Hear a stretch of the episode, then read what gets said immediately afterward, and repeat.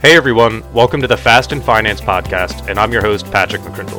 This podcast is designed for everyday, normal people just looking to improve their personal wealth management and expand their knowledge on the markets. Episodes will be short and sweet, focusing on main topics, then transitioning to market outlooks and discussions. We'll cover all the basic concepts so that you have a strong base knowledge before we dive into anything more specific. Wealth management is a concept that's overlooked in many school systems, and we're here to change that.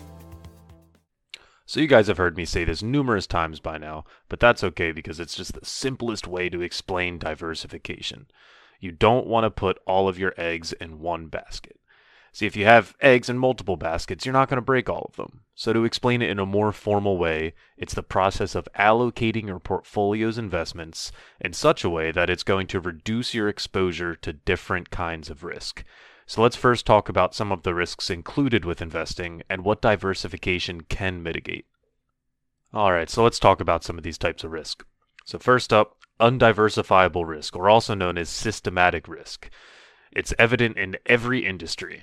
You know, so inevitable things like inflation rates, political climates, interest rates, war, and economic shocks like COVID 19, these are just some of the risks that cannot be mitigated in any way. However, when it comes to diversifiable risk, you know, aka unsystematic risk, these are the risks that are industry and company specific. So some of these may include business risk, which is the exposure a company or organization may have to something that can affect its profits or overall business. Another example could be financial risk, which can be a bit more in depth, but this has to do with the possibility of losing money on your investment you know, there could be a credit risk behind the business, like their likelihood of defaulting on debt that they undertake. However, when you're properly diversified into various asset classes, you can, you know, soften the blow on your investments since market events affect varying asset classes differently. You know, so just to reiterate, in order to be properly diversified, you may need to invest in a wide variety of different industries, companies, and asset classes. So when your portfolio is uncorrelated, they may all withstand market events differently. You know, so if you had all of your eggs in one basket or industry and a market event were to happen that's, you know, completely detrimental to that industry, your investment is is gone, you know, it's you're you're in serious trouble because you had all of your eggs in that one basket. All right, so I also want to touch on diversification when it comes to the long run, you know, staying in it for the long run. And I think most of us have heard the saying, the greater the risk, the greater the reward, right? And that holds true with investments. However, the loss can be just as great. If you're heavily invested into one industry and they soar, you know, they skyrocket, it may provide substantial returns. However, if that industry crashes, so can your investment. But by diversifying, you may not experience those substantial rises and falls, but you may see a more stable pattern over long term. You know, so in the long run, your portfolio may rise and fall in correlation with the market since you're properly diversified, right? You're in a bunch of different industries, various companies, etc. So there's always volatility in the markets, but you can mitigate that movement it's important to keep in mind that you will never eliminate risk, right, but simply mitigate it. If you have a financial advisor, make sure that your timeline, objectives, and risks are all in line with your circumstances. You know, so if this is something that you want to do on your own, just be sure that you remain honest and cautious moving forward. All right, let's explain a little bit on how to get started here. So, picking those, you know, winning investments can be a stressful task rather than trying to pick those individual stocks with the utmost potential, you know, investing into mutual funds and ETFs that are that are already diversified bring a lot of stability to the table and a lot less stress.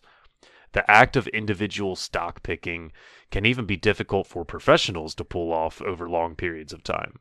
You know, diversifying across varying different market caps, sectors, and even even geographies and just like we mentioned in previous episodes on mutual funds and ETFs, many of them have proper allocations spread out between those market caps, sectors, and geographies. So there is a lot involved in properly diversifying. So if you feel as if you could benefit from a professional's opinion, never hesitate to contact one. All right, so the bottom line here and the takeaway, I just want to place emphasis on some of our main points. You know, let's summarize what we went over, and that's, you know, diversification can help you manage your risk and reduce the overall volatility of your portfolio. But keep in mind that risk can never be eliminated, just mitigated. Remember our conversation about certain risks that you cannot avoid, like systematic risks but you can still hedge against unsystematic risks like business specific or financial risks. You know, having uncorrelated investments spread out between asset classes, geographical locations, security durations, so this is like the bond durations and time to maturities, etc., and companies is vital.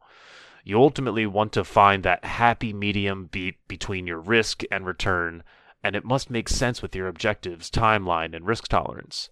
And over time, your objectives and risk tolerance may change. So it's important to stay on top of things and even speak to a financial advisor if you feel that you could benefit from doing so. The closer you get to retirement, the less risk you want in your portfolio, right? Well, I hope you guys have a better understanding of diversification and the benefits that it can bring to your investments.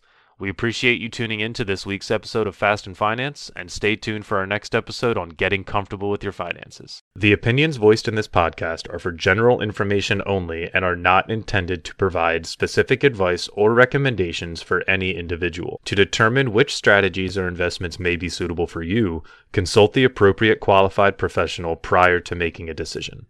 Securities offered through LPL Financial, member of FINRA and SIPC. Investment advice offered through Private Advisor Group, a registered investment advisor. Private Advisor Group and SGI Wealth Management LLC are separate entities from LPL Financial. There is no guarantee that a diversified portfolio will enhance overall returns or outperform a non diversified portfolio.